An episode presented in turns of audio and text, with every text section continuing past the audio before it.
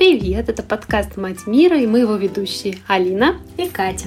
Это третий выпуск про Мексику. Мы уже записали про малышей, про подростков и школьников. Теперь мы наконец-то хотим рассказать немножко больше про взрослых людей. И про все, что происходит между ними. Для тех, кто внезапно ворвался в дружные ряды наших слушателей. Катя, твой супруг мексиканец, и твой ребенок тоже мексиканец. А что ты знаешь про отношения мексиканцев и не мексиканок? Знаю, что они бывают, и после них появляются дети. Я за последнее время поняла, что мой ребенок точно будет играть в футбол. И то, что я замечаю по отношениям знакомых э, русских, или даже знакомых вообще женщин и мексиканцев, то, что мексиканцы помешаны на футболе. И за время работы на чемпионате мира по футболу я поняла, что, наверное, этот феномен только для мексиканцев и вообще для латиносов свойственен, что а, мексиканцы могут продать свою квартиру, чтобы попасть на чемпионат мира по футболу. Они могут продать свою жену, детей, бабушку и две почки, чтобы побывать на матче своей команды. Но, может быть, и к лучшему, что ты всегда знаешь, что твой мужчина, он на футболе. А если он дома, он смотрит футбол. А если он на улице, он играет в футбол. А если он куда-то вышел с друзьями, он на стадионе играет в футбол. А как же танчики? Нет. Нет. танчики, танчики там не поддерживаются, наверное, на том рынке. Знаешь, я в своем случае замечаю, возможно, опять же, да, мое субъективное мнение, что очень важен там, для мексиканцев авторитет. И я понимаю, что когда я проявляю жесткость, а, то это очень даже работает. А еще у нас в этом выпуске Настя, педагог из Мексики, с которым мы очень много общались в предыдущем выпуске. Ученик из Канкуна, он мне говорит такую вещь. Он говорит, я люблю русских женщин, и в моей невесте я люблю прямоту. Я люблю прямоту, я люблю вот эту вот жесткость такую, чтобы мне... Я понимаю, что с вами шутки плохо, надо пойти и сделать. И он об этом так с юмором, сарказмом говорит, а потом в какие-то моменты мы переключаемся, он рассказывает там что-нибудь про свою семью, про свою маму, про свою бабушку, и там выясняется, что, в общем-то, там матриархат. Я многих взрослых людей спрашивала, да, э, не знаю, как современное поколение, но, в общем, в общем, да. То есть достаточно жестко воспитывают, особенно в условиях, когда много детей, да, там хочу, не хочу, не до этого, в общем-то, по большому счету, да, у многих детей трое, от, от трех и больше, да, 5, 7 бывает, да, у меня один ученик, у них в семье 11 детей. Фантастика. Я активно преподаю русский язык мексиканцам, у большинства mm-hmm. моих учеников русские жены, и все говорят об одной вещи, но если первые два года друг друга не поубивать, то дальше мир, дружба, жвачка, и все отлично. То есть первые два года, да, женщина хочет убить мексиканца за то, что он не обязательный. Мексиканец считает, что она постоянно агрессирует на него, постоянно пытается командовать, не уважает его как мужчину, в принципе. Там многие вещи вскрываются, все говорят об одном и том же. Я человек, который планирует, ну, там, время, да, там, какие-то свои дела и так далее, и э, я включаю людей в свои планы. Просто люди здесь не планируют, поэтому они очень легко относятся ко времени. Но на самом деле я могу сказать, что это лечится. Замечаешь ли ты в школе, что как-то, может быть, девочки иначе относятся к учебе, чем мальчики? И вообще, есть ли вот эта необязательность в рамках системы образования? Я просто не понимаю, в какой момент это вообще происходит, такое расхождение, что кто-то обязательный, кто-то не обязательный, и всем обязательно нужны авторитеты. Тогда непонятно, девочки кого вообще должны слушаться, или откуда должны черпать все знания. Ну, в общем, я немножко в этой теме тогда запуталась. Я бы не сказала, что здесь какое-то различие есть между девочками и мальчиками сейчас но оно было однозначно. То есть э, сейчас просто э, больше уравнивают их, да, у нас борьба за женские права, в учебниках есть целые разделы о том, какие права у нас у, есть у всех, как у людей, как у живых существ, права детей отдельно они изучают, это вот все. Я бы сказала, что учеба здесь стоит Сначала семья, все семейные отношения, иерархия семейная и так далее. То есть если у там брата, троюродной сестры, там жены, сестры, там что-то там у кого-то, праздник, то учеба уже никому не важна. Вся семья уезжает, дети пропадают на две недели. Ну, то есть это, это совершенно нормальная ситуация, родственников у них много, то есть к учебе относятся, ну, ну так, да, в целом.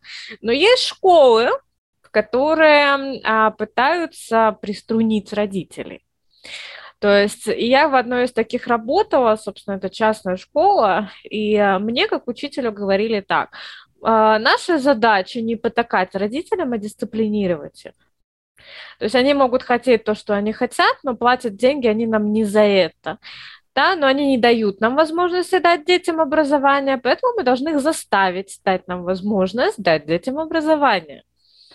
Они нам платят деньги за то, чтобы мы им задавали, и мы их учили. Да, возьмут они, не возьмут, это уже их личная ответственность.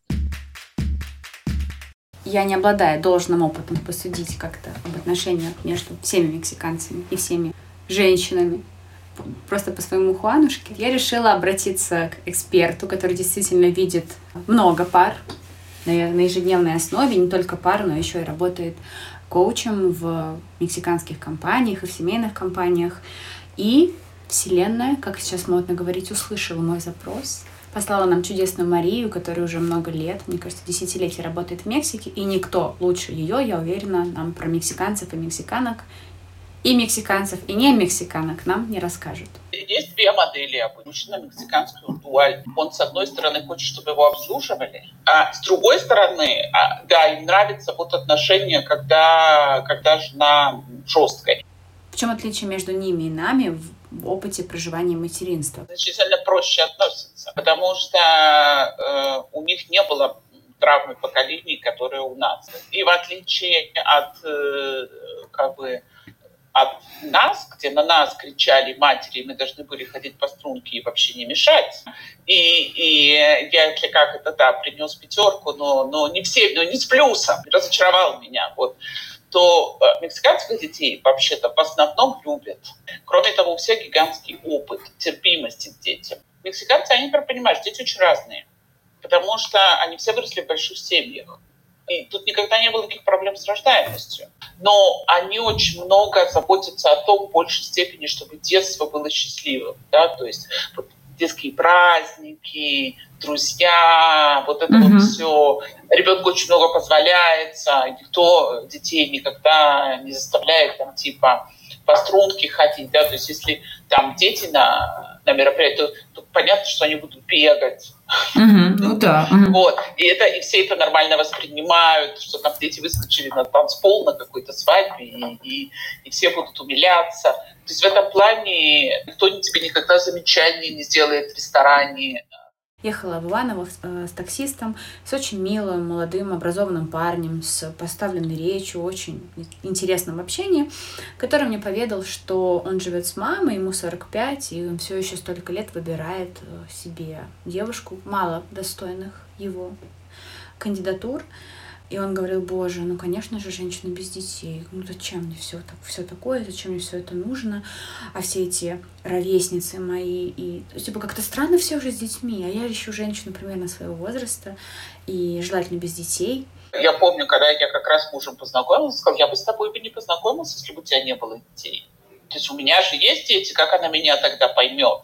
Э, то есть э, у них это совершенно нормально это не значит, что не будет конфликтов. Да, ну, конечно, уроды встречаются. Нет, нет, и у них наоборот, у них они как бы говорят, ну вот ты мне нравишься, но я же понимаю, что у тебя ребенок, ты как комбо в Макдональдсе, я не могу отказаться от твоего ребенка, то есть я это серьезное решение должен принять, потому что если там у нас будут отношения, это значит, что я должен принять твоего ребенка. То есть у них вот такой скорее подход. У них другая фигня. У них касочка Хасагран. Вот. А что это значит? Большой дом, маленький дом. А что это значит? А иметь несколько любимых женщин одновременно. Принято говорить, в России не заводят вторую семью, в России заводят любовь. Это вот разница. Здесь заводят именно вторую семью. Но сейчас этого меньше, потому что сейчас это сложнее делать. Но у них это, да, есть определенный такой спорт. Я думаю, что это такой мачизм не просто вот, да, сексуальное, а вот ретриновии. Вот в одном, в одном месте, в другом месте, в третьем месте. Если они там его поймают, да, то, а, прости, дорогая, это единственное, я всех остальных бросил. Но, но это меньшинство. Очень многие мексиканцы, это не так видно, они очень семейные. Семейные, они подкаблучники. Но у них на сайтах знакомств, у них же там можно скрыть фотографию. Так вот, там очень многих написано, ну, я типа не жена, но живу с детьми. Вот это почти стопроцентный, он женат. Потому что мексиканские мужчины не живут, только вдовцы. Только вот вдовцы, да, живут со своими uh-huh. детьми. А разведенные практически никогда. Например, если у родителей конфликт, то можно свидание с ребенком сделать через DIV. Там все оборудовано для детей. Это обеспечивает, что как? Что муж не может сказать, что мне не дают видеться с ребенком. С другой стороны, это гарантия для матери, что ребенок находится в контролируемых ситуациях. Там это довольно большое пространство, там игрушки, там, значит, эти столы стоят, если же постарше дети, чтобы могли разговаривать родители. Мексиканские мужчины больше уважают женщин за женское. То есть они mm-hmm. не обесценивают женское. Они считают, что женское это ценно, женское это необходимо. Mm-hmm. Как бы женщина, им что не нравится, если женщина начинает заниматься, по их пониманию, мужскими делами.